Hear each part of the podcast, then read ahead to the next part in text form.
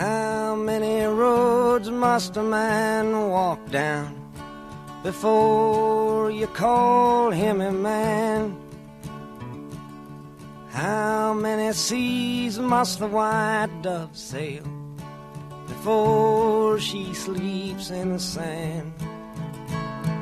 Isn't how many 大家好， times 大家好， I 大家好哎，大家好，我是小阮，我是瞬间思路，我是笑匠。我这期 这期又比较正式啊，然后大家听到刚才我们开头那首歌呢，就是应该大家都很熟悉，就是来自鲍勃迪伦的《Blowing in the Wind》哎，没错，啊，这个歌真是在哪儿都都有啊，对在哪儿都有，在哪儿都能听传世之作，家喻户晓啊。对，就是基本上可以算出一个反战的一个神作，嗯差不多是这样的。对，然后呢，大家也明白了，我们今天呢，就可能是要聊聊鲍勃迪伦这个人。为什么呢？就是因为他之前今年十月十三号的诺贝尔对是吧宣布得了诺贝尔文学奖。哎对，那为什么我们留留到今天才聊它呢？就是因为，呃，诺贝尔诺贝尔奖的这个颁奖典礼实际上是十二月十号才才办的，对。嗯然后呢，我们当时我当时是一直在期待说这个迪伦能不能出出现，然后那个到场是吧对，唱一首歌，唱一两首歌，差不多这样。对。但是虽然他之前已经自己说过了，他不会去，但是还是抱有一丝希望大家可能还都想等着看看，对是不是能出乎意料，啊，对吧老先生来一曲，因为如果他出现在现场的话，可能这本身就是一个非常大的新闻的这个爆点。呃，可以这么说，对，因为鲍勃迪伦其实是一个对奖项很不屑的人，就是就是他的成就是不需要别人去用奖去对。用奖去而且就表彰他的，而且比较关键的是，可能在这个一开始这个名单公布之前啊，嗯。嗯提名公布之前，很多人也没有会把鲍勃迪伦和诺贝尔奖联系在一起。是呃哎，鲍勃以前诺贝尔文学奖给歌手颁过吗？呃没有，这头一次就是这件事情，就是你颁给他之后呢，大家是很多人是哎，可能争议很大，嗯。就针锋相对的这种争议，有人支持，有人反对。但是在他提出来之前，我想可能会去想，哎，我作家就就想，哎，今年这个诺贝尔奖提名应该有鲍勃迪伦啊，这个 可能这样人不多提提就是提名他其实提过几次，之前也有两次其实提提过过几次啊，就是最后能够能够落得，最后能够得呃让他得到这这个奖，对对其实是真的是第一次，而且是属于一个跨时代的意义。对。啊，然后呢，呃，接着刚才说嘛，就是他其实最后也没去现场，但是他是找了一个自己很亲的一个姐，叫佩佩蒂史密斯。嗯这个人呢，其实就是美国的朋克教母，哦朋克教母也是一个地位很高的这样一个歌手。哦那么他去现场唱了一首迪伦非常著名的《Hard Rain's Gonna Fall》啊，呃，也是也是一首怎么说呢？对战争有反思，对社会有反思，嗯抨击人性丑恶的这样一首歌。这个歌的它的意义，我们后面再细说。嗯对对，然后呢，呃，虽然说，就因为当时鲍勃迪伦得诺贝尔奖这个新闻出来之后，基本上文学界也好，其实各界都是就觉得这件事儿简直不可思议。你说你你们居然把诺贝尔文学奖颁给一个歌手，对就好多人都觉得有人认为是儿戏，对，就？觉得你这个人怎么怎么能拿文学奖呢？而且你们不沾边嘛对，你们居然把歌词就当成这个，你居然把歌词当成文学，嗯对他们觉得不可思议。其实这个反应就跟今年那个 TBA 哎啊颁给就是年度游戏颁给《守望先锋》是一样的。就是当时反应一样，就就那帮人觉得你们居然把你们居然把您的游戏颁给《守望先锋》这么一个破游戏，TGA 要完，主机党一下愤怒了。对，然后那这回也是说啊，你们居然把这个文学奖颁给一个歌手，那个诺贝尔要完，你们居然把最佳 APP 颁发给绿瓦士营地，有有这这奖项这这这这有这奖项这这可以，这个。对，然后这个 反应其实是一样的，不过这个我们非常能理解。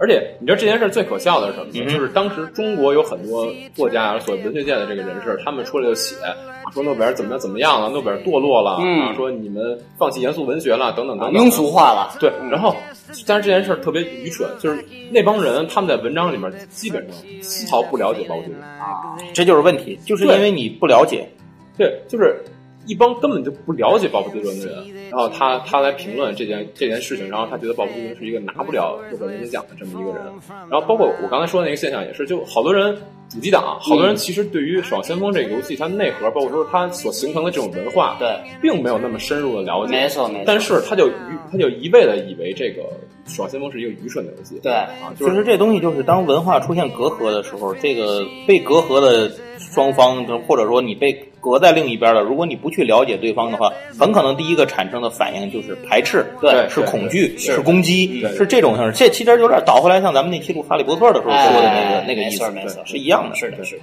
这个其实很正常，我觉得算是一种集体我意识。我了解你的代价远远高于我干掉你的代价。哎对就是我就说呗，我觉得你不行，我就骂你。非我族类，其心必先干掉正。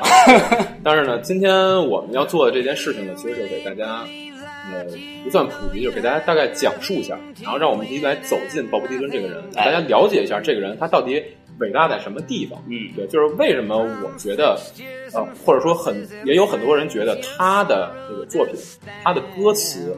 实际上是完全可以称之为严肃文学，并且可以拿得起这个诺贝尔文学奖。嗯，首先要说一件事儿，就是有关于歌词和诗词的这样一个这样一件事儿。哎就是诗，其实最早咱们想想荷马的作品，咱们想想中国的《诗经》，诗歌嘛咱们想想中国的《诗经》，它最早都是用来唱的。诗歌不分家。对，所以说诗歌不分家，这个这个事情本身你就你把歌词划分在诗词之外，嗯啊，其实本身是一件就是不太对的事情。我们对追根溯源来讲，这件事儿是不合理的。就比如说中国宋词，宋词也是有曲调的，没错没错，对吧？你看像刘勇写的，啊，对啊，对他写的他写的那些词都是用来唱的，都是唱出来的。对，没错，搁现在就是方文山嘛。哎，你说对了，所以说，你说这个人他写歌词，你觉得这个不算严肃文学，或者说你觉得他呃拿不起这个诺贝尔文学奖，我觉得是不不合理的。哎然后另外还有一件事儿，就是迪伦的词其实有不少都已经被收入到这个教材里面，比如说像诺顿文选，嗯，比如说像一些那个中学、中学甚至大学的一些教材里面，呃，就像刚才那个 Blowing in the Wind，它的那个词那个词基本就收录在各种英语教材里面。然后他有一首歌叫《铃鼓先生》，Miss 呃 Mr. Tambourine Man，对，那首歌就收录在刚才我说诺顿文选里面。就是它实际上本身已经收到，已经受作为它的词已经作为文学受到认可了。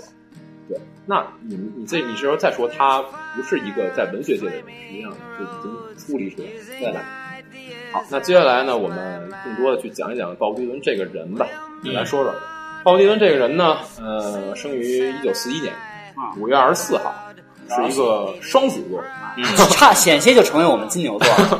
我为什么要提一下双子座呢？就是因为鲍勃迪伦这个人，他人这个个性是一个特别典型的双子座的人。啊，呃，他这个人性格非常复杂，反复不定，嗯啊，然后呢，他自己呢还绑架女神，没有没有没有没有，撒家是吧？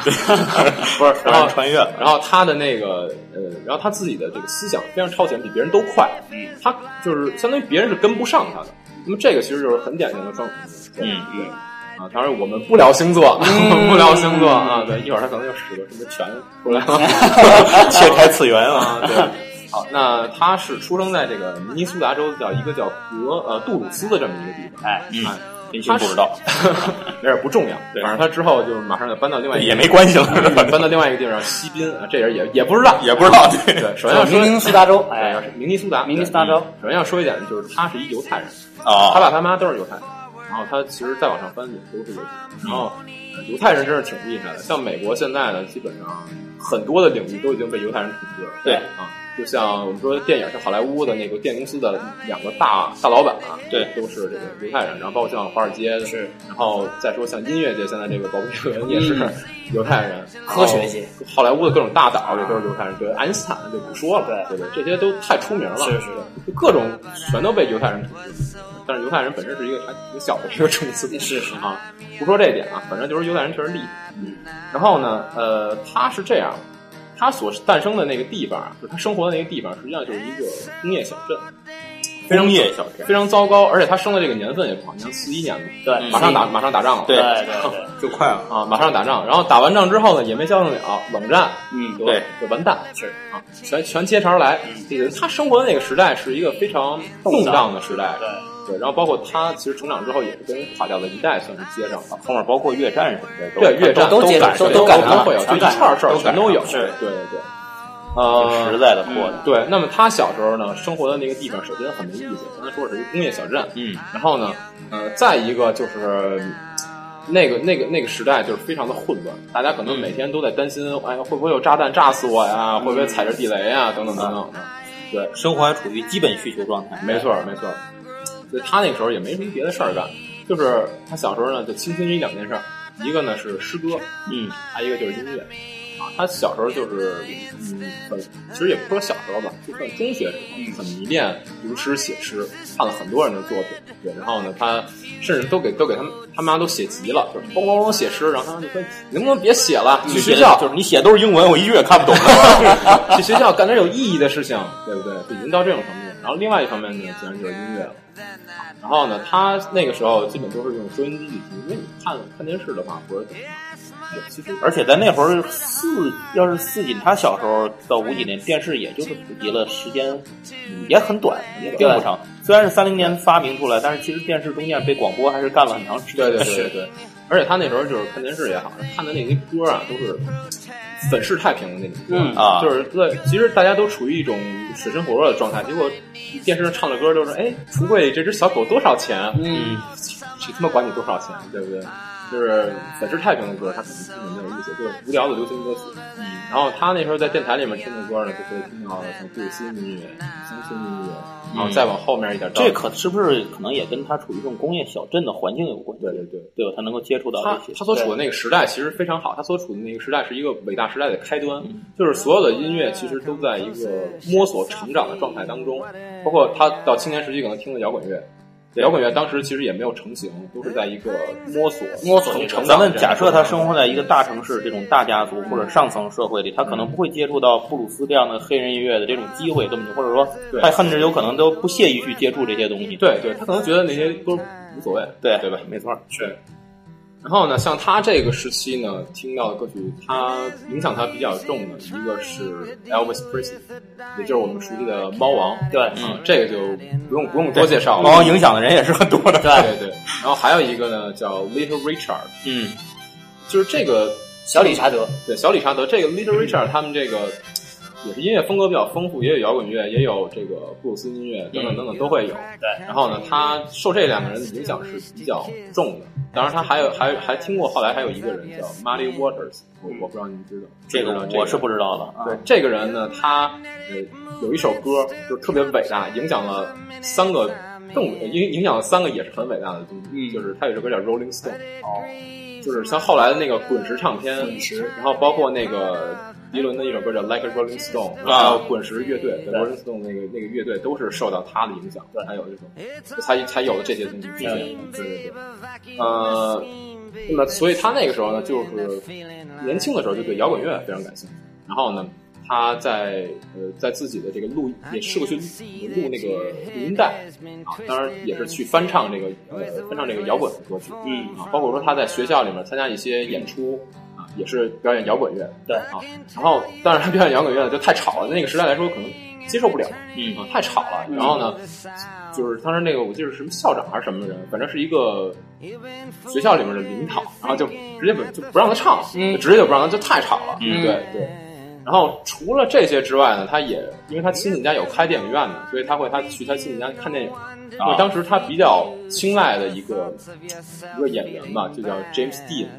这个演员演过什么什么片子呢？他演的片子有一个最重要的叫呃无音的愤怒，啊叫无无音的无音的反叛，无无音的反叛。反叛对，这个这个片子呢，其实就是表表现出一种反叛精神，就像他的片名一样，无因的反叛。我不需要原因，我就我对于现在这个情况就是感受到愤怒，感受到愤怒，我想反叛。嗯，然后这个也跟他之后有一个时代的那种精神是不谋而合的。对对，其实也摇滚乐在那个时代基本上代表的就是叛逆和抗争。对对对对，不受束缚。再加上那个时代有这种反战的思潮嘛，对对对对，嗯，所以他这也也影响到他后来一段时间的创作，可以这么说。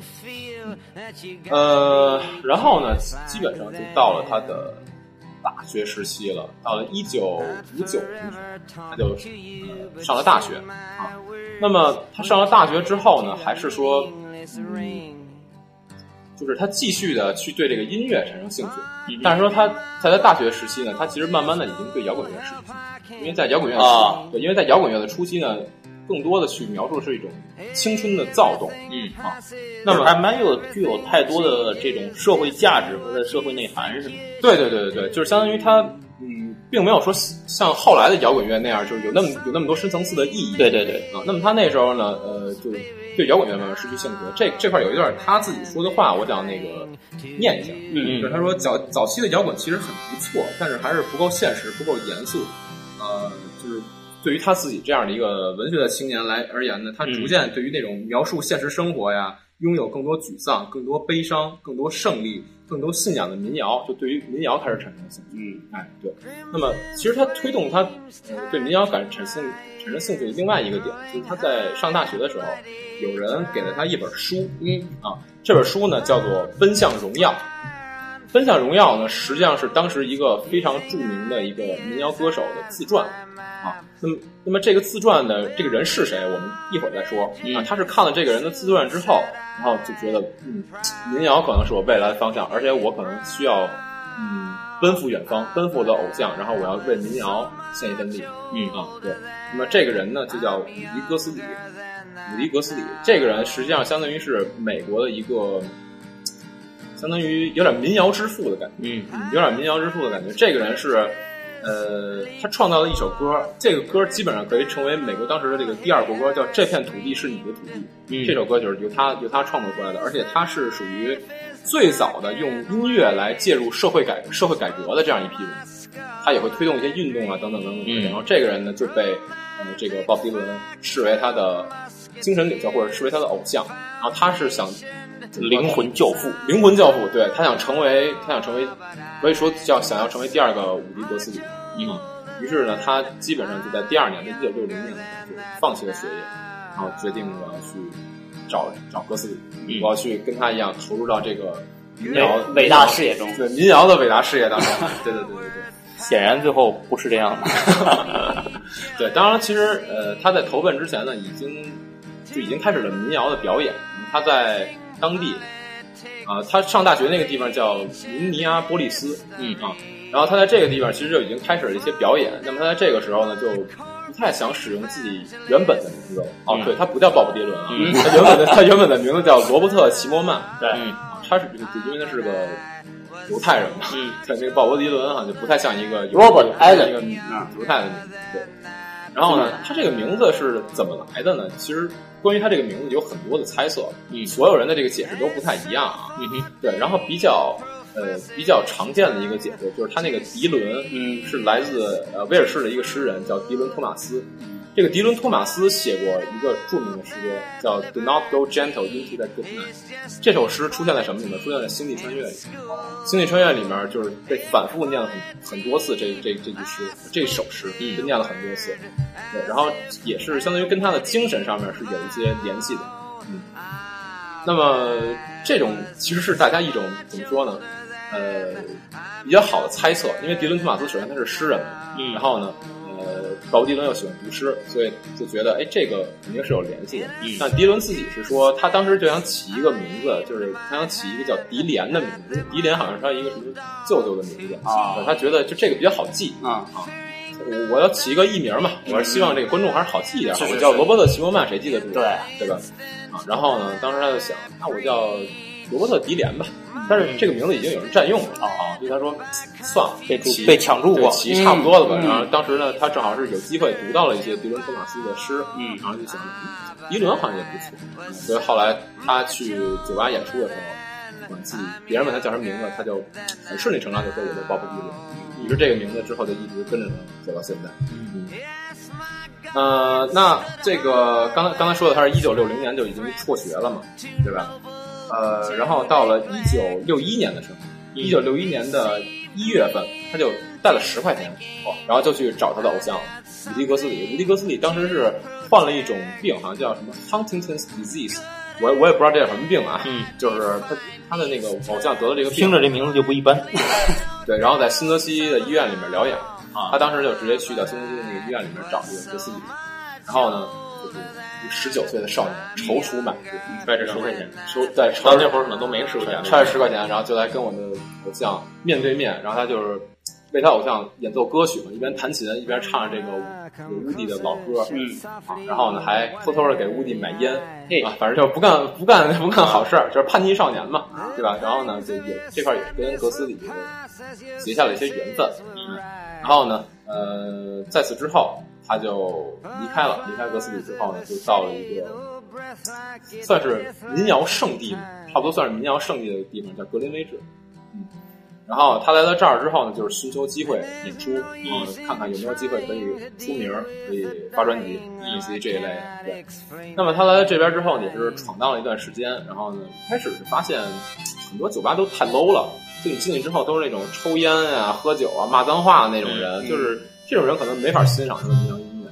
然后呢，他最后又找到了一家嗯比较著名的一个，我觉得不能说酒吧吧，反正就是一个表演的圣地，叫煤气呃燃气灯，煤气灯就这么一个地方。对，然后来到这个地方表演，然后呢，他在这个地方就是相当于他不停的摸索，因为他意识到一个问题，就是说我得跟别人不一样。对。必须有特点，因为我如果都是去翻唱一些别人的民歌的话，那其实你没什么出头日，大家都一样嘛，对吧？所以他在这段时间呢，一方面是去摸索自己的表演形式，另外一方面呢是进行了大量的阅读。嗯，他他这块儿这在这段时间呢，会阅读很多经典，比如像阅读伏尔泰啊、嗯卢梭呀、雪莱啊，嗯包括其其实可能也也有他这个时代的人，比如杰克凯鲁亚克，啊，对对对对简去斯伯格，对，就这些人，呃，阅读了很多这些东西之后呢，他对于他最初的那些很简单的想法，其实就已经，嗯，觉得太幼稚了，嗯啊，我需要创造一些可能更有深度的歌曲，嗯啊，对，然后呢，呃，包括像一开始那个杰杰克凯鲁亚克所描述的那种，就是在路在路上在路上所描述的那种在路上及时行乐的那种精神，其实对于他而言也也是一种相对来说有点幼稚的精神。他觉得可能那些都不是我现在想要的，我的内心里面可能想要一些更有深度的，就是我要表达我的思想，对我要表达我的而不仅仅是我的情绪。对对对对对。所以呢，他就开始进行了一些 然后他创了一首歌叫《再见杰克》，痛痛痒啊，然后那个，反正他这个时代，在这个时期的表演就开始独树一帜，就开始跟别人有非常大的区别，嗯。啊，然后呢，渐渐的有很多人去注意到他。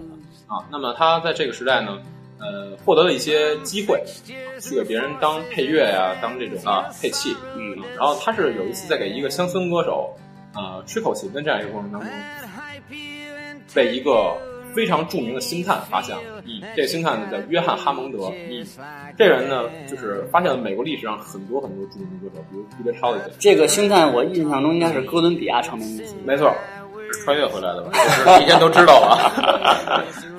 你没出名，我先蹲你。对，先把你挖过来。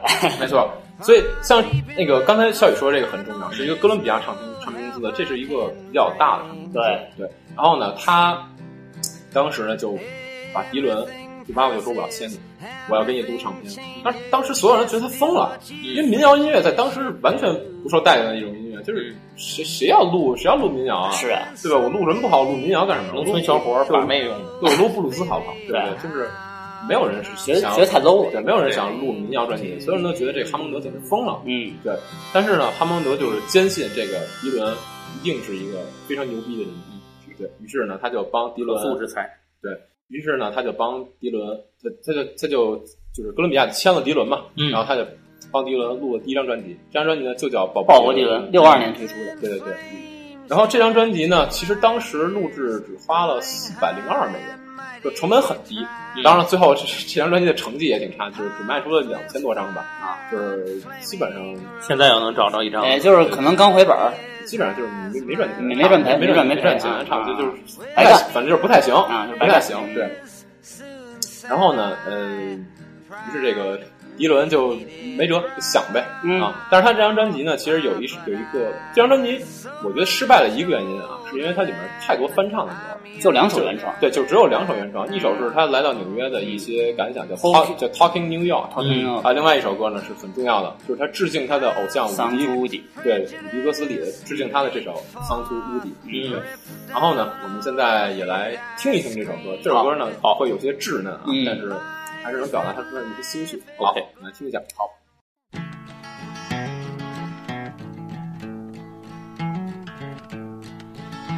I'm out here a thousand miles from my home. Walking a road other men have gone down. I'm seeing your world of people and things. Here, paupers and peasants and princes and kings. Hey, hey, Woody Guthrie, I wrote you a song. About a funny old world that's a coming along. Seems sick and it's hungry, it's tired and it's torn. It looks like it's a dying and it's hardly been born. Hey, Woody Guthrie, but I know that you know all the things that I'm a saying and a many times more. I'm a singing you this song, but I can't sing enough. Cause there's not many men who've done the things that you've done. Here's to Cisco and Sonny and Lead Belly too.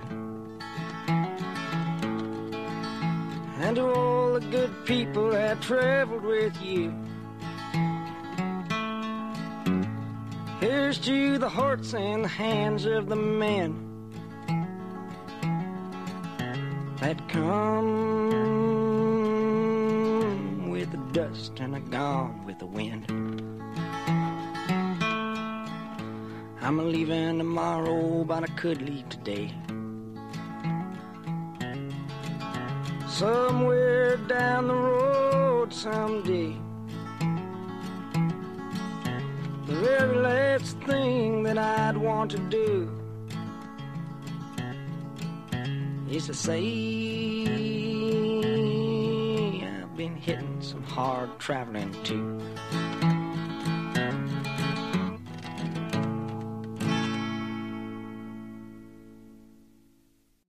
哎，这首歌听回来呢，就是这个作品嘛，相当于他早期的一一个作品，还比较稚嫩，不是虽然有自己的一些表达了，但是还是不太像他后来的那种风格创作的深度可对能还没有创作深度还是。相对来说比较齐实，对他的歌词可能还没到那个诗歌的那种水平。对对，还是说事儿呢。对，然后呢，呃，一般情况下啊，像有些这种民谣歌手，基本上第一张专辑创作完了之后呢，第二张专辑就会难产，就写不出来了，感觉写不出来东西。但是迪伦这首可不是，迪伦就井喷，你知道吗？灵感思如泉涌，文如尿喷尿崩，对对对，就灵感就是井喷，咣咣咣的创作。嗯对，然后呢，在呃，他在一九六二年八月的时候，做了一件非常明智的事情，然后他签了一个经纪人，这个经纪人也是一个特别伟大的经纪人，叫 Albert Grossman。嗯，这个经纪人呢，也是一手打造了当时的一个，可以算是这种反叛运动的领袖，叫 Peter Paul and Mary，是一个三人组，是他自己亲手打造的。然后这个这个这个三人组在当时也是非常成功啊。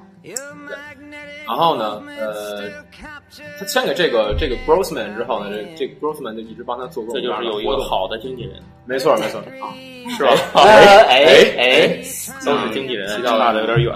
提到了哈索松格，这年这年代大家都想当经纪人是吧？啊，对对对对对。然后呢，在这个时候，我想提一件事儿，嗯啊，我想提一件事儿，我要提一提他的恋爱经历。就这个时候出现了一个，其实对他，呃啊，这还其真是实其实不是这个时候嗯，啊就是我我想要回头说一下这个人。他来到刚来到纽约的时候，六一年的那个时候，他就认识了一个女孩，叫 Susie Rotolo，罗托罗，这个这个姓特别难念，嗯对。然后他这个罗托罗的父母呢，都是我印象中都是共产党，好像也是工会，哦好像也是起码也是这个严重左翼是吧？也！是严重左翼，反正也是工会领袖，差不多是这样。当年很危险啊。对对对对！当时清整运动的时候，我估计肯定是要过去。对。然后这个 Susie 呢，也是在这个运动当中吧，算是一个领潮儿，就是他他算是活动中的活跃分子。哎对。然后呢，赤化分子，对对，红裤衩儿。然后呢这车外头啊，对，然后他跟那个他跟迪伦呢，基本就是惺惺相惜，两个人互相吸引啊。然后迪伦也很喜欢他，他也很喜欢迪伦。soul mate，对，soul mate，对对对。嗯然后呢，呃，以至于这个就这个女女人对他影响非常大啊。然后这个女女人一一方面呢，是因为她本身这个身份在这儿嗯啊，对她可能思想上会有一些影响。嗯对。另外一方面是因为这个女性呢，这个女性也是很爱看书的一个人，然后她给这个迪伦带来了很多她之前没看过的书，比如像布莱希特呀，然后像呃兰波啊这些人，对。就是相当于是迪伦之前没有看过的一些书，然后这个 Susie 帮他更更宽、更加去拓宽了他自己的这个阅读视野呃他的视野打开了，嗯对，所以他之后在创作的时候呢，就是写的这个东西要比他第一张专辑的时候要深刻的多，啊然后包括他的遣词造句、遣词造句也是要比第一张专辑要好，所以他的第二张专辑实际上是一张非常成功的。对，然后咱们现在翻回来说，刚才到六二年的八月的时候，就是六二年八月的时候呢，他他的这个苏记的母亲啊，就极度的反对迪伦跟苏记在一起，然后呢，就直接把苏记带到了意大利，等于这两个人就分开了。然后迪伦呢，这时候哇，就非常非常的伤心。然后呢，呃，他就写了一首歌叫《Don't Think Twice, It's Alright》。这首歌呢，也是纪念他对于苏记的一种感情。但是，他们俩的感情其实没有算不算断了，不算断了，就只是说两个人暂时的分开而已。对，呃，那么到了之后呢，到了这个。刚才刚才想说，就是刚才想说，这个迪伦的这个写作，因为受到这个苏记的影响，所以他在这段时间所创作出来的歌曲，基本都是具有比较浓重的这个左翼的政治色彩。是，对，这个反战呀对，这个就完全体完完全全体现到他的第二张专辑。民权运动啊，是？对，那么他在一九五一九六三年的五月呢，发行他的第二张专辑，哎叫《自由行走的鲍勃迪伦》，对《Free Willing Bob Dylan》。对，然后这个这个专辑里面就有非常非常多哎牛逼的歌曲。对，就像我广为流传的是吧？对，首先就要说我们刚才一开始放那首歌《Blowing in the Wind》。答案在风中飘。这个歌真的是，就是因为因为其实说实话啊，我这一代人，我是九零后的这一代人，我的成长历程当中基本没有受到任何鲍勃迪伦的影响。对，就这个人对我是没有任何影响的。我我我实在是不如崔健影响的直接啊。肯定没有崔健影响的歌，对，就是对。其实我现在完你让我说，我觉得崔健也可以成为诗人。对，对，就是哦，或者说八零后里边，在八五年往后出生的，甚至八五八零到八五的那段人，可能受到暴中国受到鲍勃迪伦影响也不是特别，几乎几乎很少。也不是因为那会儿那会儿中国本土摇滚在崔健他们这一批人，就包括后来三杰对，包括就是他们这些人开开始对唐朝，包括后来他们这些起来的话，可能更多的是听一些这些，影响了当时的很大一批年轻人。对，当时国内这个摇滚潮流也起来了。对，当然我我当然我可能那会儿听的比较多的可能是花儿，就是早期的花儿啊，肯定肯定不是后来的花儿小花儿，小花儿 啊，啊啊！再回说回鲍勃迪伦，然后呢，就是我第一首听的鲍勃迪伦的歌就是《Blowing in the Wind》，嗯，就是这个歌，首先它首先它很好听，首先它很好听，其次它的歌词当时真的是很震撼我。是，就里面他唱的什么呃，一个男人一个人要走多少路才能真正被称为男人，然后什么啊、我要仰望多少次才能看到蓝天，然后什么炮弹要飞行多少次才能什么战争才能结束，才能永远被禁止的，然后。呃，一个人要有多少双耳朵才能听到人民的哭喊？我我觉得这个这个歌词真的是太震撼了，是就是完完全全真的就是诗歌的是是是，所以你你说他你说他的作品拿不了诺贝尔文学奖，就是完全可以，就这种东西，诺贝尔文学奖人家评奖也不是这个抽签抽的，对。对人家也是有实凭根据的去考虑这件事。组委会的，对，因为最后那他他们肯定人家肯定会想到这个问题，就是我出来有人质疑我，我能用什么来拍你脸上，对吧？对对。总得有东西能拍回去吧？是。就在这首歌里面，他那个人瑞典全也不是吃吃素的，对他那个反战的思潮，包括说他对于这个现实的一种反应，都是非常怎么说呢？非常他其实表达的非常温柔，但是呢，但是呢，他的温柔当中有一种撕裂的力量，就是你能感受到那种震撼。鲍勃迪伦给人的感觉不是那种就是直接跟你冲突，我叫嚣去战斗，对对对不是不是这种感觉的对，就不是说啊，也不是那种歇斯底里，对对对或者说是这种怎么样这种特别特别激进的这种感觉，但是他的每一句话，每一个就他的这个每一个歌词，让你琢磨起来，他都有一种表述他自己没错，很坚定想法的这种东西。温和的力量。他。这首歌实际上是很浪漫主义的，对对对。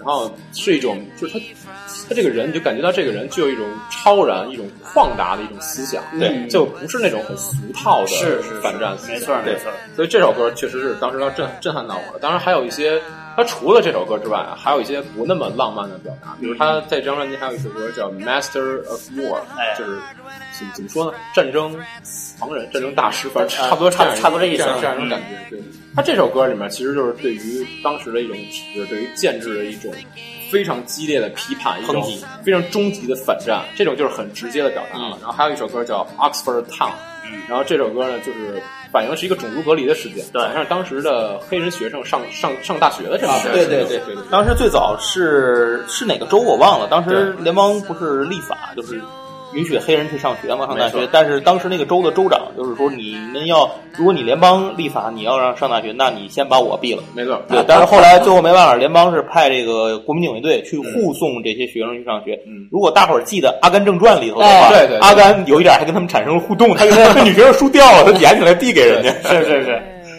啊，哎，对你提到《阿甘正传》，嗯。就想到想到一件事，就是里面那个是叫 Jenny 吧，就是她裸着啊唱，她裸着弹琴唱那首歌，就是《Blowing in the Wind》。嗯对对，但是那个版本不是他唱的，是那个一会儿很重要的一个女人唱的，这个我们一会儿再说啊。然后呢，啊，对，对这这个我这这个一会儿一会儿再我先我先不说，我先一会儿再说。对。然后还说这个这张专辑就是 Free Free Willing Babylon 这是这张专辑里面还有一首歌叫 I Shall Be Free，然后这这个这首歌呢就是非常就是辛辣，对于政治人物一种非常辛辣的讽刺，就是它它有有浪漫的一面，但是它也有不浪漫的一面。我突然想，你说现在要是川普他们要生活在当时那个年代，会不会被这些人玩死？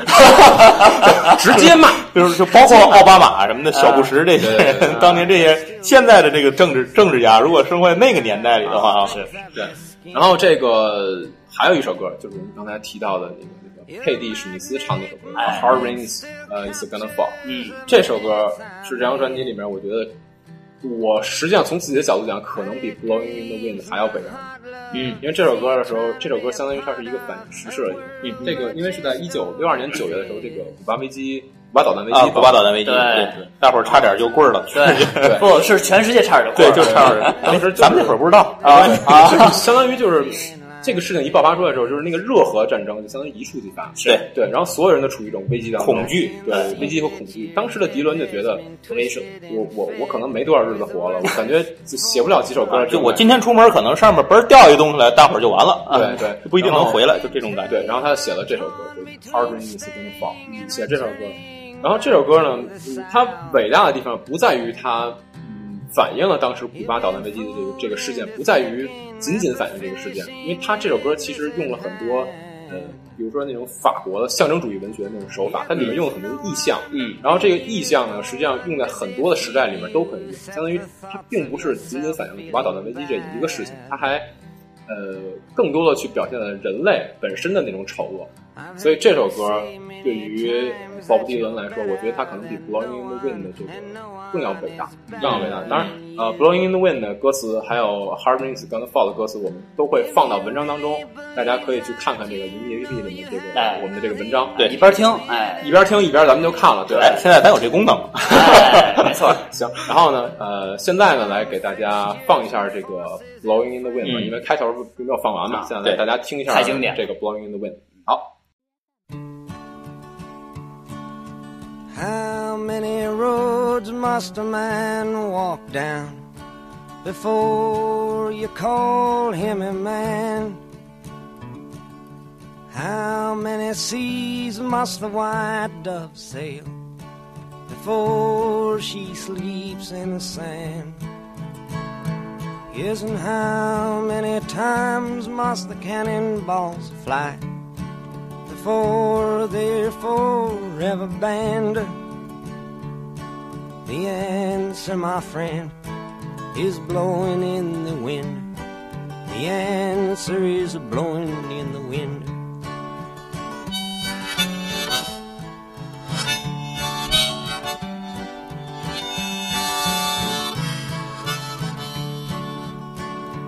Yes, and how many years can a mountain exist before it is washed to the sea?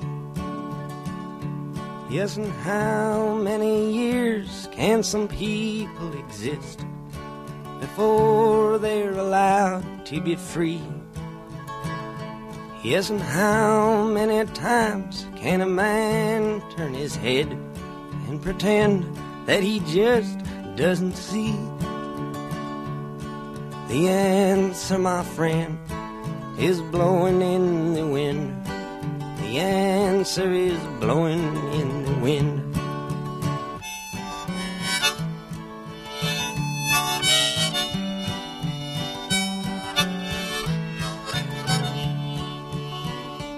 Yes, and how many times must a man look up before he can see the sky? Yes, and how many ears must one man have before he can hear people cry? Yes, and how many deaths will it take till he knows that too many people have died? The answer, my friend, is blowing in the. The answer is blowing in the wind.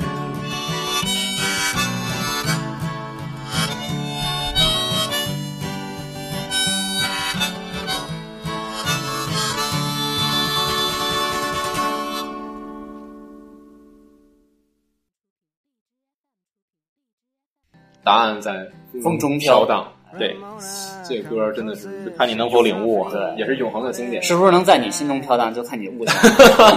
对，好，呃，回到还是讲一九六三年啊。嗯刚才因为说了一个什么很重要的女人啊，哎但是没说，这个时候就要说一下他的。对，一九六三年的时候，这个鲍勃迪伦，呃，他遇到了一个他人生中很重要的一个女人，这个人叫 Joan Baez。对，嗯，对，然后这个人呢，呃，怎么说呢？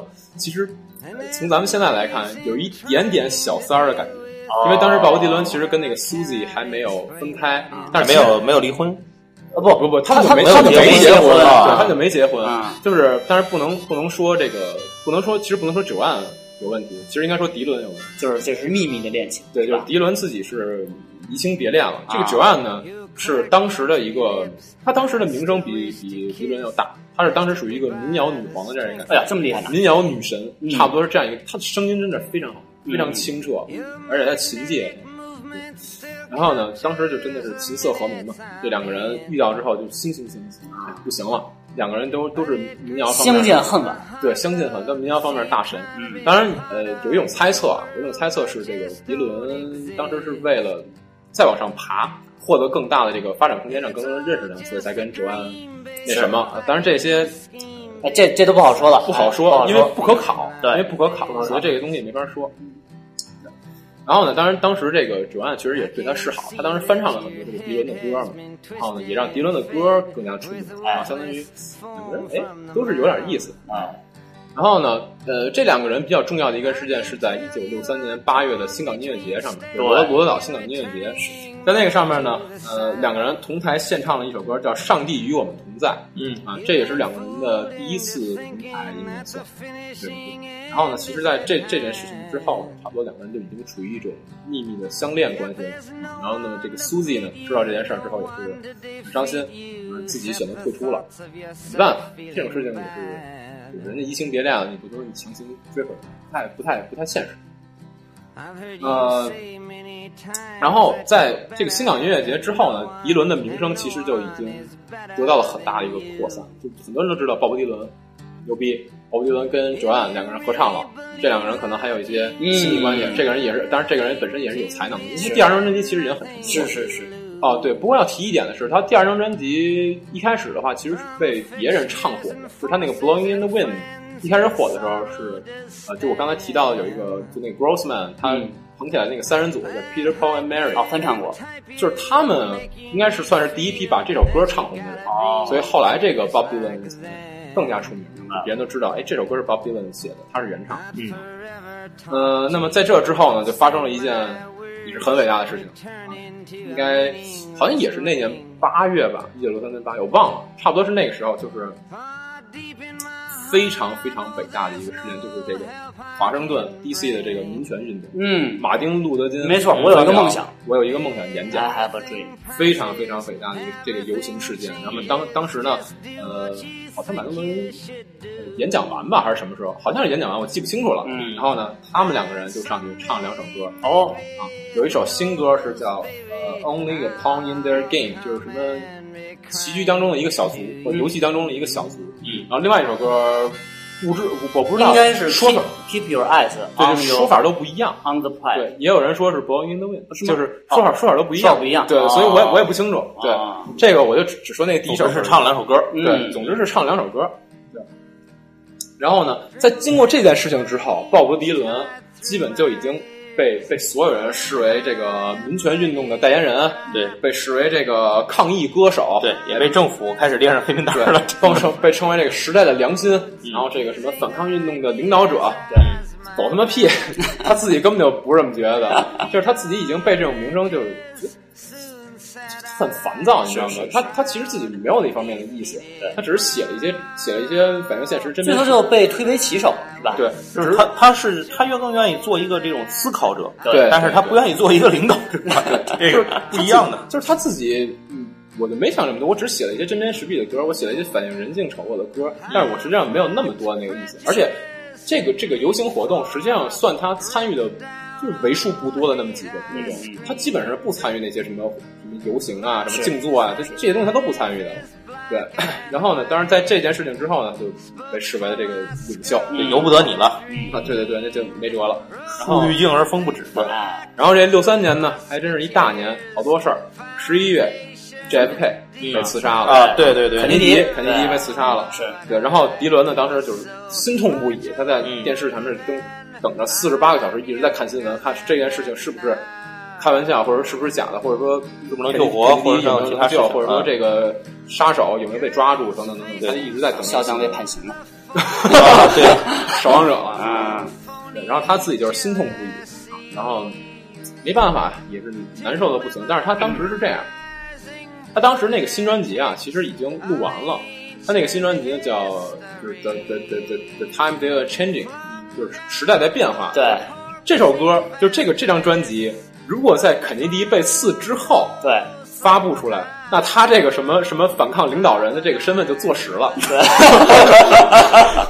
幸好是之前不是，就是他录完了，但是他没发行。对对没发行的时候，肯尼迪已经挂了。是嗯那没辙，他他这个身份，他后面再发行就就肯定坐实了。啊，对但是没办法，可是他也不不用在乎这么多了。我录都录完了，我肯定得发行了，吧？对对对，然后特别傻逼的一件事是什么呢？就是明年的十二月，明年的十二月有一个叫紧急公民自由委员会，给他颁了一个叫汤呃汤姆配音奖，就是相当于给他还颁了一个这样的奖。嗯，然后迪伦去了就啊不爽，非常非常不爽，然后就一当然就是自己心里也悲痛嘛，然后就喝酒，然后在他上台领奖致辞的之前喝了好多酒，嗯，然后他上去之后呢就没控制住自己啊，那个酒精影响到影响到思想，然后就说了好多那种在现在看来就特别不可思议的话啊我给大家念一下说什么啊哎。呦，我听听，说了一些，比如说，因为他底下坐了好多那种什么官员，都是嗯秃头的老年、老中年、老年那种。然后他他说，你们这些人应该去海滩上待着，这不是一个老年人的世界。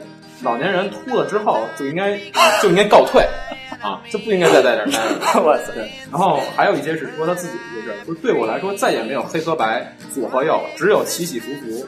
我掉到谷底的时候，呃，会可能爬起来，才不会把时间浪费在政治这种无聊的东西上。哇！然后还有还有这还有更牛逼的，啊直接就说马丁路德金，你知哦道吗啊是吗？对，他说，呃，我我那天身边身边的那个朋友，我只我没有看到朋友，我只看到一个黑人。我的朋友不会西装革履，我的朋友不会通过着装来试图获得尊重，就直接说马丁路德金。在当时那天真的是酒劲儿上来了，然后说了一堆很不可思议的话。啊，对，但是但是这件事儿后来迪伦自己说，这这可能才是真正的他自己，真正他内心想表达的东西其实就是这样。嗯，那没有办法，他被那个舆论的压力实际上已经他言不由衷，他言不由衷，行不由衷，就是我不想当骑手，这个骑手是你们捧给我的，是媒体捧给我的，是是是就是我没想干这件事，对，而且补充一点啊，这首歌《The Time The Time They Are Ch- Changing》这不是在那个《守望者电影版》里面的哎片头，然后片头曲，对，大家可以详细听一下，就用的就是这首片头那个几分钟的片段，就是时代慢慢流逝的那 The time they are 从一开始的那个对呃民兵到民兵后来的这个守望者啊，对对成立，这块用的歌曲就是 Time They Are Changing，所以说那个导演用的非常的准确，对都是有梗的呀。嗯，对对对。然后呢，呃，接着说说他这张专辑是什么时候出的？这张专辑是六四年，六四年应该是一月份，我忘了，反正差不多那个时候出的。Time They Are Changing。然后呢，呃，这个这张专辑的时候呢，其实他已经有一些想法，就是我想告别政治，对，然后我想更多的去表达自己内心的这种专注意识我要告别这种抗议民谣，我就要表达我自己内心的一些想法。对，当然呢，《Time They Are Changing》这张专辑里面呢，还是有很多不错的歌曲，比如像我们刚才提到他在那个抗议游行里面唱的那个嗯，Only a Pawn in Their in Their Game。对然后当然还有另外一首歌，就是我们刚才提到这个。对对，Time They Are Changing，这这首歌的歌词也是非常非常棒，我也会放到文章里面。嗯好，那咱们现在呢，来听一首，来听一下这首歌曲。OK，Come gather round, people, wherever you roam, and admit that the waters around you have grown, and accept it that soon you'll be drenched to the bone. If your time to you is worth saving, then you better start swimming or you'll sink like a stone, or the times they are a changing.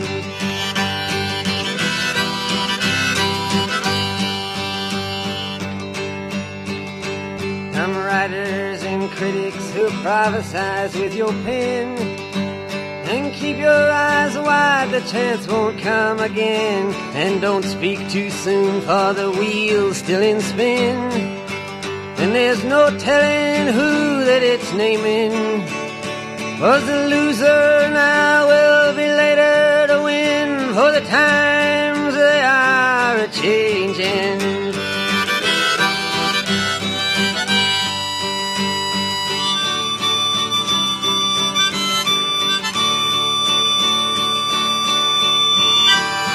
Senators, congressmen, please heed the call. Don't stand in the doorway, don't block up the hall. For he that gets hurt will be he who has stalled. The battle outside raging will soon shake your windows and rattle your walls. For the times they are a changing.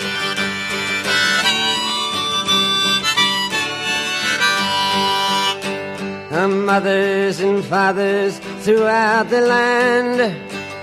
And don't criticize what you can't understand. Your sons and your daughters are beyond your command. Your old road is rapidly aging. Please get out of the new one if you can't lend your hand. For the times they are a changing.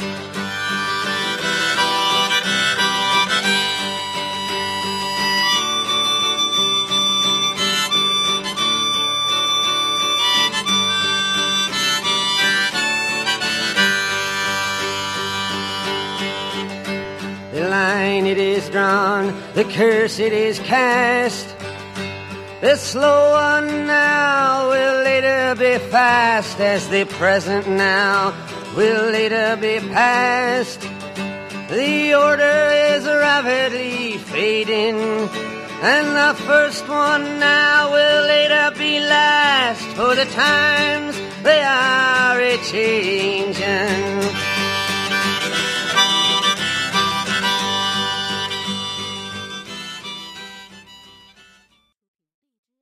哎，时代变化了。对，大家有没有听完之后可以感到感到这个时代历史的滚滚洪流啊？对？对对，其实他录完这张专辑之后，就是他再往后去创作的时候，就就像我刚才说的，他已经不再去想跟政治有关系，不再去想什么写什么抗议歌曲，嗯，我就想表达自己内心的一些一些故事。嗯，那么从一九六四年二月开始呢，这个鲍勃迪伦呢就四处去去四处去游走，对他想感受，可能感受一下当时整个美国这样一个氛围吧。然后他让他让他特别震撼的一点是他来到达拉斯的时候，他对他来到达拉斯的时候，差点说达拉人，抽火球，对，然后到达达拉斯的时候，他问当地的可能年轻人，问你们对于这个 JFK 遇刺的这个事件，你你们怎么看？嗯，然后然后呢，他们他们他们就说，你说的是那个砸中 JFK 吗？你说是那个砸中肯尼迪吗？我当时他就觉得非常震撼，就是美国的这个社会居然撕裂成这个样子。嗯，就是在他们的那个地方，肯尼迪是一个伟大的人，然后来到达来到达拉斯，居然是这样一个一番一番光景。嗯就是就是觉得美国当时的社会居然可以撕裂到这样一个地步。民意的相左居然能能够达到这种，对现在也能。对是。对，然后于是呢，他在后来在一九一九六四年三月的时候，就写下了我他刚才很前面说的一首歌叫《Mr. Tambourine Man》，就是铃鼓先生这首歌。这首歌呢，它里面歌词，我们就是你简单来看这个歌词的话，你就觉得它好像嗑药之后写的，就是好好像很迷幻的感觉。但是它里面呢，很多人解读说，其实是写的这种精神上的引领。然后呢，就并不是说具体到某一个事物上，就是一种很抽象的精神上的引领。就是对于他来说，可能那个时候这种引领会比更重要。对，呃，那到了就还是到一九六四年里面吧，我忘了是几月了，他发行了他的第四张专辑，叫《Another Side of Bob Dylan》，就鲍勃迪伦的另一面。另一面。这张专辑名称就已经很明显了，我不想再不想再做你们眼里那个鲍勃迪伦，我想做我自己，我想表达我内心的。当然，这点也是我们呃怎么说一直在强调的一点，就是你搞文你搞艺术创作，你可能还是写写自己想想写的东西比较好，因为你写了一堆别人想听的东西，别人想看的东西，对，并并不会太成，艺术应该是纯粹的。还是写自己的。对，然后呢，呃，这张专辑里边可能比较，就是我比较想说的一首歌叫《My My Back Pages》。在在《My Back Pages》这首歌里面呢，他就是完完全全是在反思过去的自己，就是我我去猛烈，我去猛烈的去辛辣的批判我过去的自己，我觉得我过去的自己不好，嗯，对我过去自己可能太服从于他们，顺从于他们，觉得批评与自我批评，对，就是 实事求是，对，就是没有尊重自己。我我不想再为人民写歌了，我想为自己写歌。嗯，就这样一种感觉。它里面有一句歌词叫“啊，那时我老态龙钟，现在才风华正茂”。这个其实就很明显，嗯，很明显了。我我觉得我过去真的是，我过去就身心已经老朽，我现在恢复到自己，我想为自己表达的时候，焕发生机。对我我的这个创作才迎来了一个新的生机。嗯，对，所以这件事情也是。唉，就是没没办法，他也是被相当于被社会啊，被人类的这个舆论压力啊，没办法，这个是好。那接着往下说吧，说到一九六五年，一九六五年对于他来说是一个转折性的一年。为什么转折性？我们一会儿再说。一九六五年的时候呢，他去首先去英国巡演，在英国巡演的时候，就是叫了一个专门叫了一个摄影师，一路跟拍，拍了当时他的一个。算是纪算是一个纪录片吧，叫叫 Don't Look Back，叫别回头。嗯，这个其实也是一个表达，嗯，就别回头嘛，对我不要再回头，不要走老就这样了，就这样了。对。然后在 Don't Look Back 里面呢，它的开头三分钟用了一首歌叫《地下乡愁蓝调》，或者叫《地下思想曲》，地下思乡曲。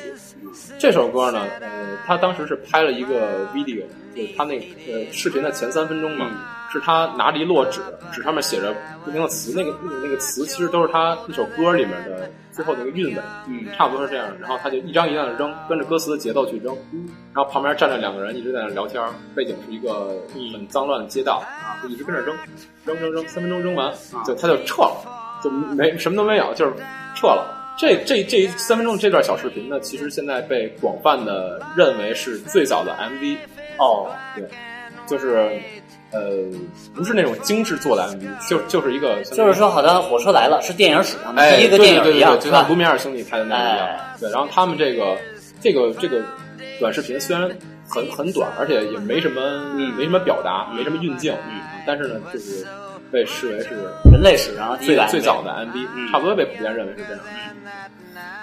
啊，那么刚才想说这个《Don't Look Back》这个这个纪录片呢，其实嗯大家可以看一看，因为你在里面可以看到最真实的鲍勃迪伦，嗯，真的是最真实的鲍勃迪伦，就是他他在后台是什么样子，他演出时候是什么样子，然后他面对记者是什么样子，都是最真实的样子，最真实的模样，他没有任何一丝的表演。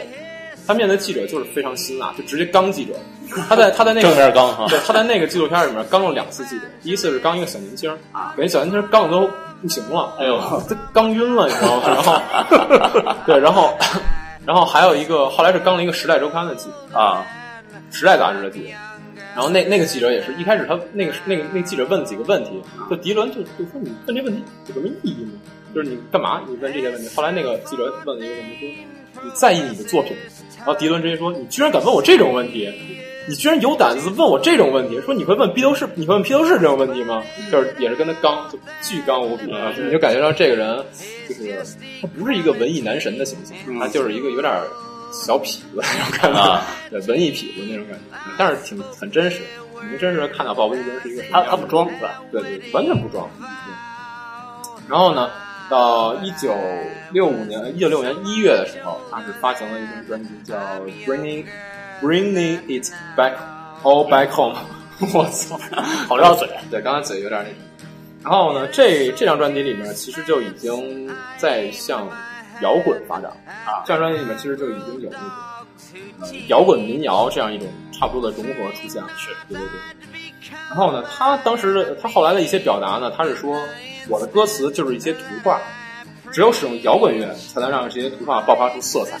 那么这个这个就是他当时的一些想法。然后呢，嗯大家可以去听听这张专辑，这张专辑属于一个过渡期嘛，可以算是过渡期的这样一张专辑，还是非常有非常非常不错的一些单曲专辑。然后这张这张专辑里面就包含我刚才说的那个 Mr. Tambourine Man，就在这张专辑里面，嗯大家可以去听一下。是。好，然后呢，后来他在七月的时候，实际上就已经写出了他一首非常伟大的单曲叫《Like a Rolling Stone》。哎，这首像一块滚石。对，这这首单曲有六分钟，有六分钟，很长，而且它里面的歌词也是非常非常非常棒。就真的，我要用三个非常，甚至我可以用更多的非常去去说这个。哎，对，小冉，咱们是不是也聊聊这个 Rolling Stone 这个词儿的来来历啊，刚刚不是说了吗？个 Muddy Waters，？Muddy Water 影响三个是吧？对对对三个。其中有一个就是对就他这个 Like a Rolling Stone。对对对，然后这首歌呢，基本就是说强烈的渲染出了当时整个一代的那种一种迷茫啊，嗯一种困境，就是那个歌词，那个歌词写的就是我我我描述不出来，它是一种变迁的感觉，一种改变的感觉。然后当时是有一个美国的电吉他之神叫 Jimmy Hendrix，这个人是美国的电吉他之神。然后呢，他当时听了这首歌，就感觉和自己就完全有共鸣。但是他的他的人生实际上跟那里写的是反的，那里面那个里面相当于是从好到坏，他的人生是从坏到好，但是他能感受到那那样一个时代的冲击吧，一种感觉，一种迷茫的感觉。对，所以他后来也是对迪伦非常的尊敬。然后后面他俩有一个事儿，我一会儿再说。呃，然后呢，再比较再比较重要的是，他发行了一张专辑，啊，叫《Highway 61 Revisited》，重访重访六十一号公路。嗯，这个六十一号公路是什么呢？六十一号公路它是呃横穿了美国几个就是跟音乐比较相关的一些一些州，比如新奥尔良，比如明尼苏达，就是这些横贯了这些州。然后呢，就是可以简单理解为一场布鲁斯音乐的旅行。嗯，那它这个重返六二一号公路，差不多是这样一个这样一个意义。明白。对，然后这张专辑里面呢，就用了很多就就就有摇滚乐的东西出现了，然后呢，嗯，也有很多结合了别的东西。然后他这张专辑所表示出来的一张一种整个整体的感觉是一个非常冷峻、非常非常冷酷、非常严峻的一种一种表达。然后里面的歌曲呢，都是会透露出一些绝望那种感觉。它这里面除了我刚才说的那个《Like a Rolling Stone》这个这首歌之外呢，还有一首歌叫《Desolation Road》，可以说荒芜之荒芜之地、荒芜小街、荒芜小街荒芜小街，差不多这样一个感觉。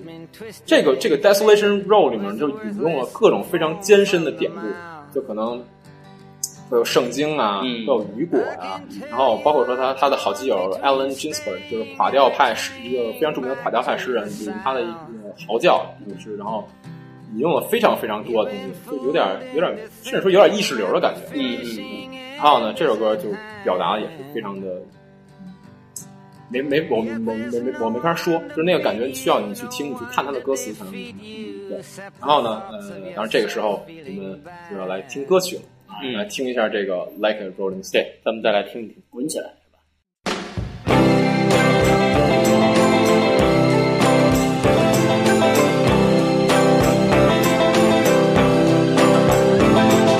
Once upon a time you dressed so fine, threw the bumps of dime in your prime. Then you people call, say beware doll, you're bound to fall. You thought they were all kidding you. You used to laugh about everybody that was hanging out. Now you don't talk so loud. Now you don't seem so proud about having to be scrounging your next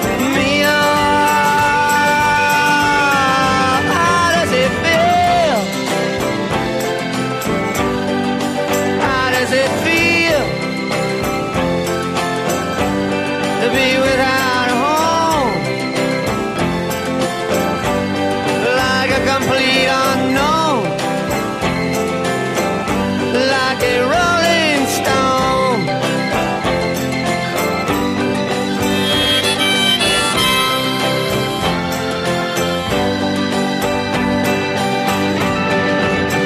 Ah, you gone to the finest school, all right, Miss Lonely, but you know you only used to get juiced in it.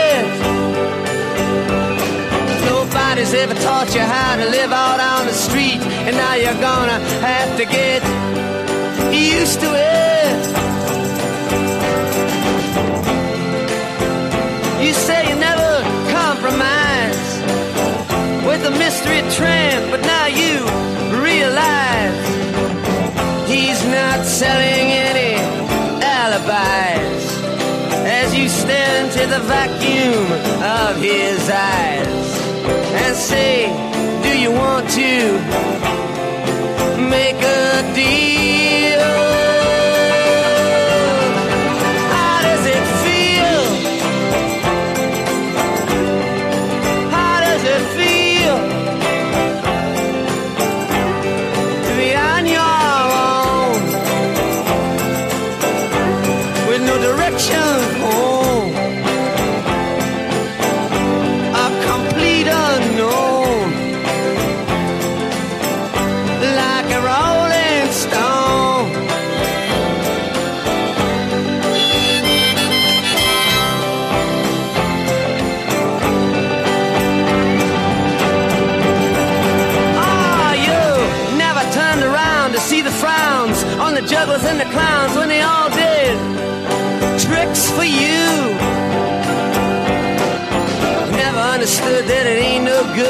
You shouldn't let other people get your kicks for you. You used to ride on a chrome horse with your diplomat who carried on his shoulder a Siamese cat. Ain't it hard when you discover that he really wasn't where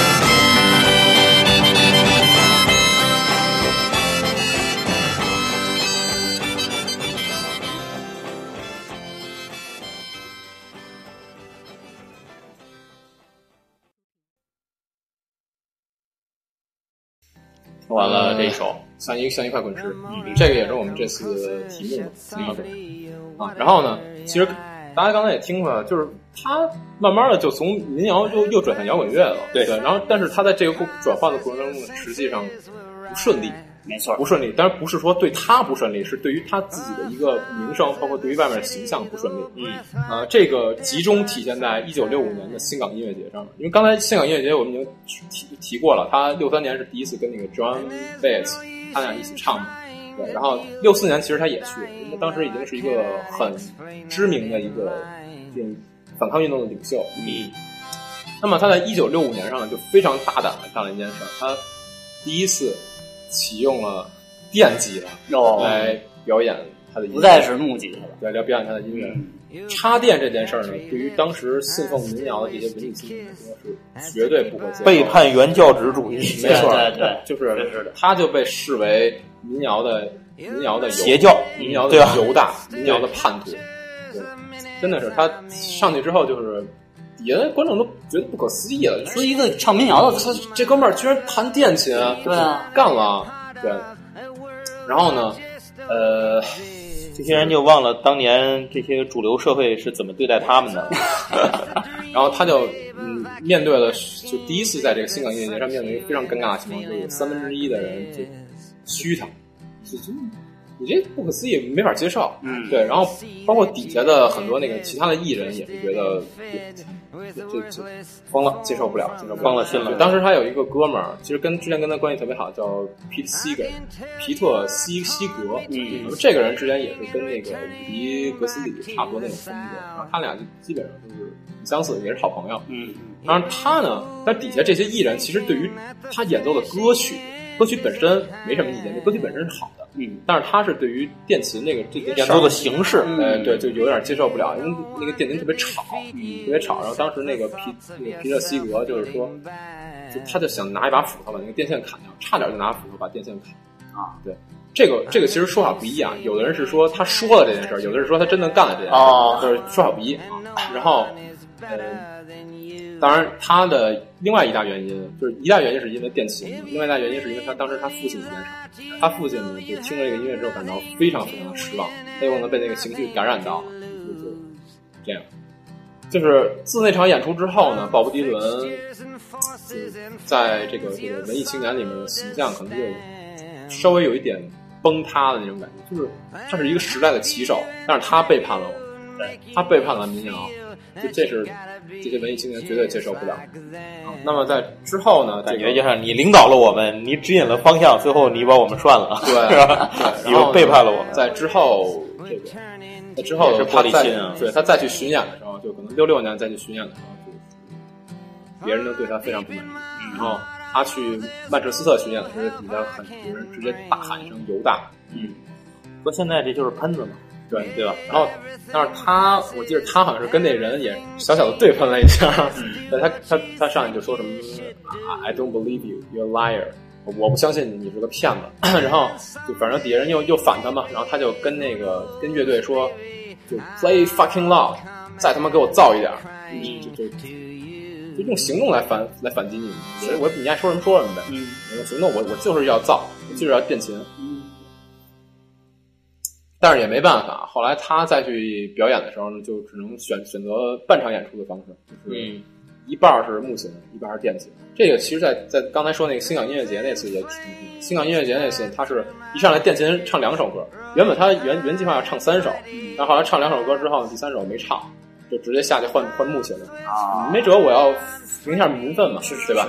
下去换了木琴，上来就唱稍微好点了，对，就唱普通的民谣，嗯，好点儿，嗯，能接受。嗯，然后到了一九六六年的时候呢，一九六六年的一月，他是发行了一张专辑叫《金发女郎》（Blonde on Blonde），好像是好像是这么发音啊，我我不太确定。这张专辑是他可以说的是他的专辑里最摇滚的一张专辑，最纯粹就最纯粹摇滚的一张专辑。叫摇滚。对，但是它元素用的很多，有乡村，有民谣，有摇滚，它元素用的很多，但是它相对相对来说是最纯粹的一张专辑。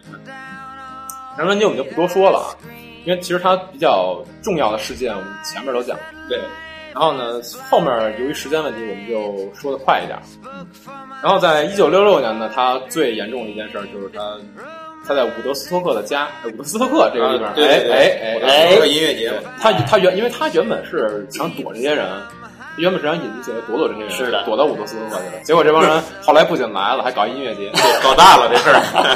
对，就是他呃，就这帮人不是这帮人，然后他在伍德斯托克骑那个摩托车的时候啊就是遇上啊就撞刹车失误，好像就撞了摔了一下。但是这件事儿有一些奇怪啊，因为当时据记录说，没有任何一辆救护车来啊，然后在当时的记录里面，那个鲍勃迪伦也没去过任何一个医院休养啊，哎，这就是，但是这个没法说啊。嗯然后因为鲍，然后鲍勃迪伦后来也说说啊，这次车祸也让我得到一次出离现在这个生涯的机会，嗯得到一次休息的机会。我觉得可能他就是故意的，没准说不定对。呃，当然了，他不是说撞了之后就不出来了啊。呃，他后来呢，因为一些事情还是必须得出来。像一九六七年的时候呢，这个当时罗斯里过世了。对啊，那么在过了一段对过了一段时间之后，在六八年，迪伦为了纪念这个格斯里，参加了格斯里的这个纪纪念音乐会。对，啊，然后六九年就说回来了，六九年的时候，伍迪斯托克呃伍德斯托克音乐节第一届。对对，然后当时大家都觉得，嗯你你这个鲍勃迪伦肯定肯定会来啊，对吧？对啊。然后这个当时那个我之前说那个吉他之神啊，Jimmy Hendrix，他也是这么觉得的。然后他当时觉得我，我要见我信，我必须，因为他当时是身价以身价最高的身价来参加这个音乐节伍德斯托克的，啊对。然后他当时直接租了一私人直升机来，结果来了之后，鲍勃迪伦没来，哎呀，尴尬了，太尴尬了出现了一小一小一丝丝的尴尬，对他没来，然后就见到他的偶像。对，就这样。然后接下来呢，咱们就快点说吧。Sheldon 当年没有在漫展上见到的偶像，对。然后呢，这个一九七三年的时候，这个鲍勃迪伦呢为一个电影叫《比利小子》这个电影，嗯，创作了一首非常非常经典、流传到现在的一首插曲，嗯《Knocking on Heaven's Door》，哎呦，这太经典，太经典了。多少歌手翻唱过。对对对对，这个电影我没看过，我也不知道讲的是什么，但是这歌我熟。哎，对对，这首歌真的是被无数的歌手翻唱。哎。唱起来了。行，那咱们下面呢也接着来听。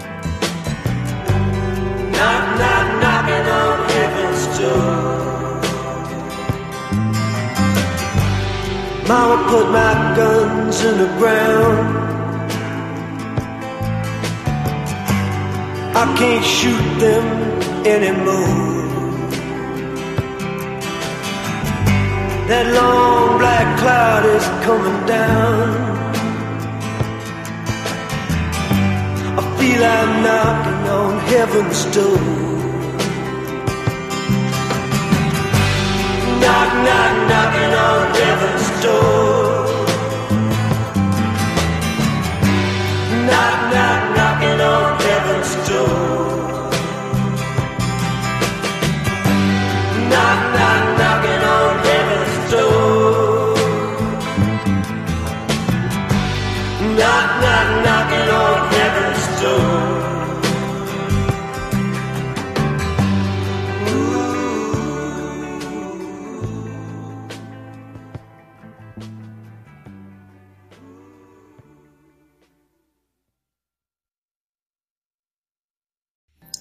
《天堂之门》敲开了。对，呃，然后呢，这个敲完天堂之门呢，咱们换个地儿敲。在敲哪儿地狱之门？其实也没什么，就是其实最后啊，最后说鲍勃迪伦的事儿，就是说他最后有有些变化，一些重要的事儿啊，包括嗯。不是太重要的事儿呢，不太说了，时间问题。对，然后现在先说一九七九年的时候，这个鲍勃迪伦呢成为了叫再生基督徒，啊，对对啊对对对是。然后呢，获得新的职业称号叫术士。然后在短了是吧？啊，然后在这个时间段呢，就是他后面一九七九年到一九八二年，他出了三张专辑呢，啊，他这个身份其实都有影响到。嗯，他在这三张专辑里面体现了非常多的这个，有很多宗教的气息在里面，嗯很多基督教的基督这个宗教的气息在里面。嗯然后呢，到了一九八八年的时候，他就被归入了这个摇滚的名人堂啊，这个就这很很正常，很正常。他再不他再不进名人堂，那谁能进名人堂呢？对是吧？因为他其实是一直在开辟音乐的先河。对。呀，对，然后这个我们后面后面最后总结的时候再说。先驱者嘛，嗯。嗯，然后呢，到一九九二年呢，是迪伦出道三十年，相当于他开始演唱三十年，是。这样一个纪念音乐会。不仅他，不仅有他，然后还有一些大腕儿，就是 Neil Young，哦呦，大咖，大大咖，然后这个 Eric Clapton，呦呦呦。都是大咖，就各种各种这种大厉害，哎，就就都去了，大牛逼都去了。就就不说了。嗯，然后呢，两千零五年，著名的导演曾经拍过《愤怒的公牛》，嗯。啊，出租车司机，然后这些都是大片儿，然后拍过这些片儿的这个导演马丁斯塞斯，然后他为鲍勃迪伦拍摄了拍摄了他导演生涯中的第一部传记电影，叫《No Direction Home》，可以翻译成没有没有回，嗯，怎么说呢？没有回头路，没有没有家的方向啊，，没有家的方向。对，或者说是没有方向的家，反正翻译都不一样，这也没法没法说。对，他还拍摄这部传记电影啊，这部传记电影非常非常的棒，大家一定要看。这个这个这个里面，就像我刚才也说那个，像那个《Don't Look Back》别回头一样，这两部片这两部传记电影一定要看。就不是传记电影啊，纪录片儿，纪录片儿，纪录片非常非常棒，你能特别完整的了解鲍勃迪伦这个人是怎么一路走的，哎非常，而且非常真实。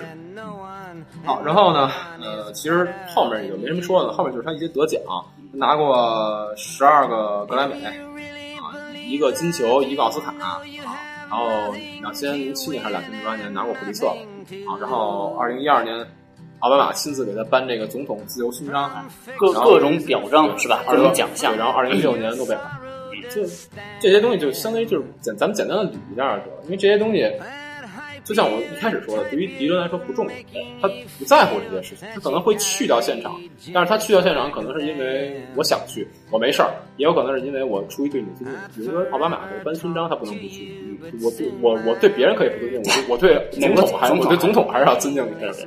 当然他去了现场呢，其实也没怎么着，因为因为其实美国人对他都特别了解，他是一个很酷的人，就是他去了之后呢，他就是上去啊，不过搬完了，握个手，唱首歌，走，就进来了。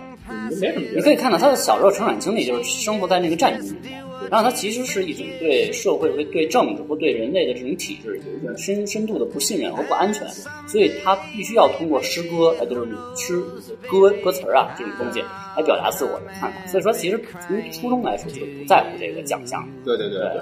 然后像他，嗯，他之前要说一个事儿，就是他在可能在七八十年代那会儿吧，然后因为这个，嗯，自己过去过得比较奢，嗯然后呢，呃，也也会有一些离婚上面的，嗯、离婚上面的这个就分钱吧，呃，财务上财务上的一些、啊，一些纠纷，嗯然后呢，导致他后来就没什么钱了，然后他就一直要办这个演出，对，然后他在一九八八年的时候呢，就办就是开始叫什么？Never Ending Tour，嗯，就是反正就是全全球不停的演出，一年。大概一百场，哇。一年大概一百场，然后就一直在坚持，一年一百场，差不多，一年三百六十天，一百场，对，然后他一一年的时候是来的上海，他当时也是一一年的时候来上海，就特别简单，上台啊。唱，唱完走，就不打招呼，什么、啊什么都没有，而且上台唱的全是摇滚，啊就是我们想跟他唱什么不落音都没有，唱不了，就是摇滚，是吗？上去就摇滚，就摇两摇两个小时，哇，没没没别的，对，就是这这老头儿，反正确实是还行。哦，对，提说一下他结婚那事儿，他、啊他没就是他没跟苏西结婚，也没跟哲安结婚。嗯。啊，他就是后来走向摇滚这条道路之后呢，就基本就跟哲安分道扬镳了。啊。然后呢，他是在一九六五年十一月啊娶了一个他的一个伴，娶了一个姑娘，我我忘了是干嘛的，叫 Sarah，劳登是吧？对 Sarah 对莎拉劳登，莎拉劳登对，，然后这个这个人我忘了他是干嘛的，反正这个人是跟他结婚了，但是当但是当他后来呢，也出现了一些婚姻上的问题，就有仨孩子是吧？对，然后就有有一些问题，然后后来他又娶了一个给他伴唱的姑娘。这些事儿呢，因为鲍勃迪伦这人也特风流嘛，他就算跟姑娘好的时候，也出去，也不是出去，就是也会跟别人有些小暧昧。他不出去浪，他会有一些小暧昧。啊，对，这没什么可说的，登徒浪子，风流才子啊，风流才子，风流风流才子，哎，都能理解，都能理解。让我想起了游泳。没有没有没没没没那么严重，没那么严重。好，那咱们最后呢，就是也是对这个人稍微说两句。这个人呢，确实大家听完他过去的一些事情，发现他嗯挺追求自我的啊。然后呢，他其实出过，他在两千零四年出过自己的自传，叫叫《Chronicle Volume One》，就是直译过来叫编年史第一章。啊，然后呢，那书在最初引进引进到国内的时候呢，被翻译成像一颗滚石，啊像一块滚石，像一块滚像一块滚石。然后这个书呢，我看了，这个书呢，其实它后来正式版啊，就是他今年拿了诺奖之后，就是翻译成编年史第一章嘛。嗯，这个书其实没有编年，到底编什么年了？也也没什么史，也没什么史，那为什么叫编年史？就是就是首先它不编年啊，啊不是按年份走的啊然后它呃，你要说历史吧，其实也我觉得算不上历史，因为它那个书里面记录都是一些比较碎片化的一些事件事件，对，而且呢，呃，这本书总体来说是他对自己的一个表达，嗯，就是呃，他希望可能希望通过这本书让别人更了解，让别人更清楚鲍勃迪伦是一个什么样的人，嗯。而不是说我讲我从小时候开始给你捋一遍，嗯啊，我都干了什么，嗯嗯。这件事情对于鲍勃迪伦来说没有意义，对，然后，所以他在写这这个这个书的时候，他也没没再往那个方向去写，基本都是一些碎片的内容，嗯，比如说什么，他因为他上上来一开始的情节就是说我被这个我忘了是经纪人还是那个还是那经纪人。就带到一个地方说啊，我要给这小哥换专辑，然后他当时还碰上一个什么选手，嗯然后选手选手还问那人说，哎，这人是打拳的吗？这体重不行啊，得再多吃点才行。对，然后人家告诉他说，哎，这是我们新签的一个艺人，然后还是要给他过专辑，他以后肯定肯定能牛逼这些事儿。然后包括他后来在这个新港音乐节上面对的一些事儿，或者说他后来演出面对的一些事儿，然后他嗯，后来就是他出车祸之后嘛，就没有八年时间没再出来巡演啊。然后呢，私底下跟朋友一起可能研究怎么录歌啊，到处走走啊之类的，记录都是一些很碎片化的。啊对，就其实，嗯，他就是希望我不要给大家展现一种公众形象，我希望让你知道真实的自我，一些对很生活、很片段、细节的东西。对，就是我觉得他是一个很希望别人懂他的人，嗯很希望别人知道鲍勃迪伦是一个什么样的人，嗯所以他这本书就写成这样。然后这本书呢，嗯，首先我要说的一点，鲍勃迪伦文笔很，就是大家想去看这个书可以看，但是你要想看完这个书，知道他人生的完整历程是不同的，都是一些很碎片化的记忆。呃，如果你想了解他的话，一方面可能听听我们电台，另外一方面可以看看我刚才说的那些记录性的记录性的片。还有一个片子，一个电影叫《I'm Not There》，呃，我不在这里，是找了六个不一样的演员，就比较著名的，像本卫肖，就是香水的那个导演员啊我知道对，然后那个 Christian Bale，蝙蝠侠，对，然后还有那个凯特·布兰切特，嗯大魔王，是就是这三个可能是比较出名的演员，还有仨我就忘了叫什么，就是找了六个演员，就是对于鲍勃迪伦进行了六种不同的幻想。哦但是我幻想鲍勃迪伦如果是这样的话会怎么样？实际上这六个人，假如对对对，假如是六个意思。嗯，这个片子拍的写是相当不错，尤其是里面凯特·布兰切特对于这个鲍勃迪伦的演出真的是非常非常精彩。当然，他演的那个人不叫不叫鲍勃迪伦，名字叫什么我忘了，但是他演的这个事儿是鲍勃迪伦的事儿。然后这些是比较推荐大家去看的，可以了解一下这个人。呃，其实呢，呃，有关这个人比较诗意的方面，我们刚才都提到了。嗯嗯对，然后包括说他这个人是一个对于这些奖项啊，对于名声什么的，不是那么在乎，嗯不是那么在乎，他在乎的是别人了不了解他。这个也是我一直想强调的一点，就是你如果想批判一个人，或者说你如果想说一个人，对他有一些评价，你最好还是要了解这个人。然后呢，像他那些歌迷，刚才我也说嘛，他走向摇滚之后，很多歌迷对他表示不理解，甚至说他是犹大。这种人就相当于你你你内心喜欢的不是鲍勃迪伦这个人，你喜欢的是你心里的那个鲍勃迪伦，对对对，是你大脑里的那个鲍勃迪伦是。你觉得这个人才是鲍勃迪伦，但实际上鲍勃迪伦是在你眼前弹琴的。对，就是那种喜欢，我觉得就是假喜欢，就是你你喜欢的是一个你心中的幻想，而不是这个人本身。这个就是你要说的一个比较关键的一点，就是你要真正去喜欢他，你要你要去体会他作品当中的那种，他要表达什么，他他作为鲍勃迪伦这个人，他想要说什么，对吧？你这样的话，你才能真正去满足。好，咱们这期节目呢，差不多也就也就到这儿就结束了。那些歌词呢，我会放到这个我们的文章里，文章里对，大家可以去看一看，还是很有意义的。非常非常棒。对，最后给大家推荐推荐一本书啊，就是豪仿国内豪仿这个乐评人写的《伤花怒放》。嗯，那这本书呢，可以说像对像我这样对于摇滚乐不太了解的人来说，可能是一本比较好的一本这种关于史料性质的入门，就是这样帮你系统的。哎，对，其实你说普及呢，它又挺深的，又挺深的对，很深。啊它对哦很多历史事件啊，包括一些个这种摇滚乐发展的过程啊，以及它背后的一些个事情啊，思考啊，做了很多的阐述和分析。那这本书呢，这个评价先跟大伙儿说，评价不一。嗯，有人觉得这本书完全没用，有人觉得这本书非常好看。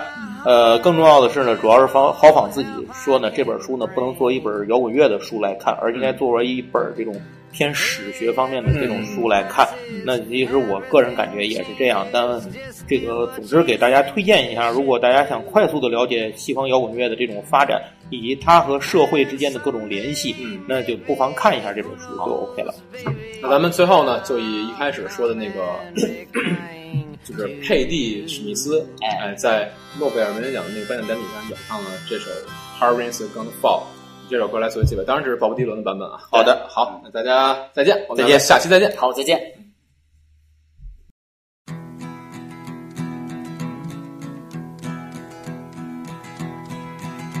Oh, where have you been, my blue-eyed son? And where have you been, my darling young one?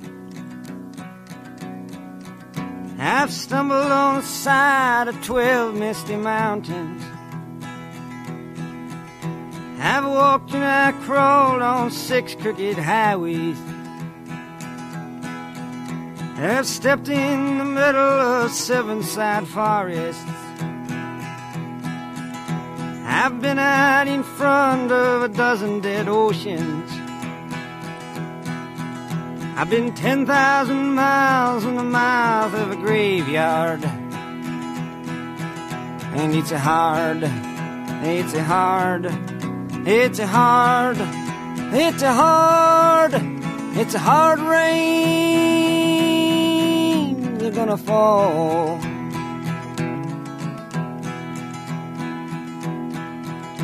Oh, what did you see, my blue-eyed son? And what did you see, my darling young one? I saw a newborn baby with wild wolves all around it. I saw a highway diamonds with nobody on it. I saw a black branch with blood that kept dripping. I saw a room full of men with their hammers a bleeding. I saw a white ladder all covered with water. I saw 10,000 talkers whose tongues were all broken. I saw guns and sharp swords in the hands of young children. And it's it's hard.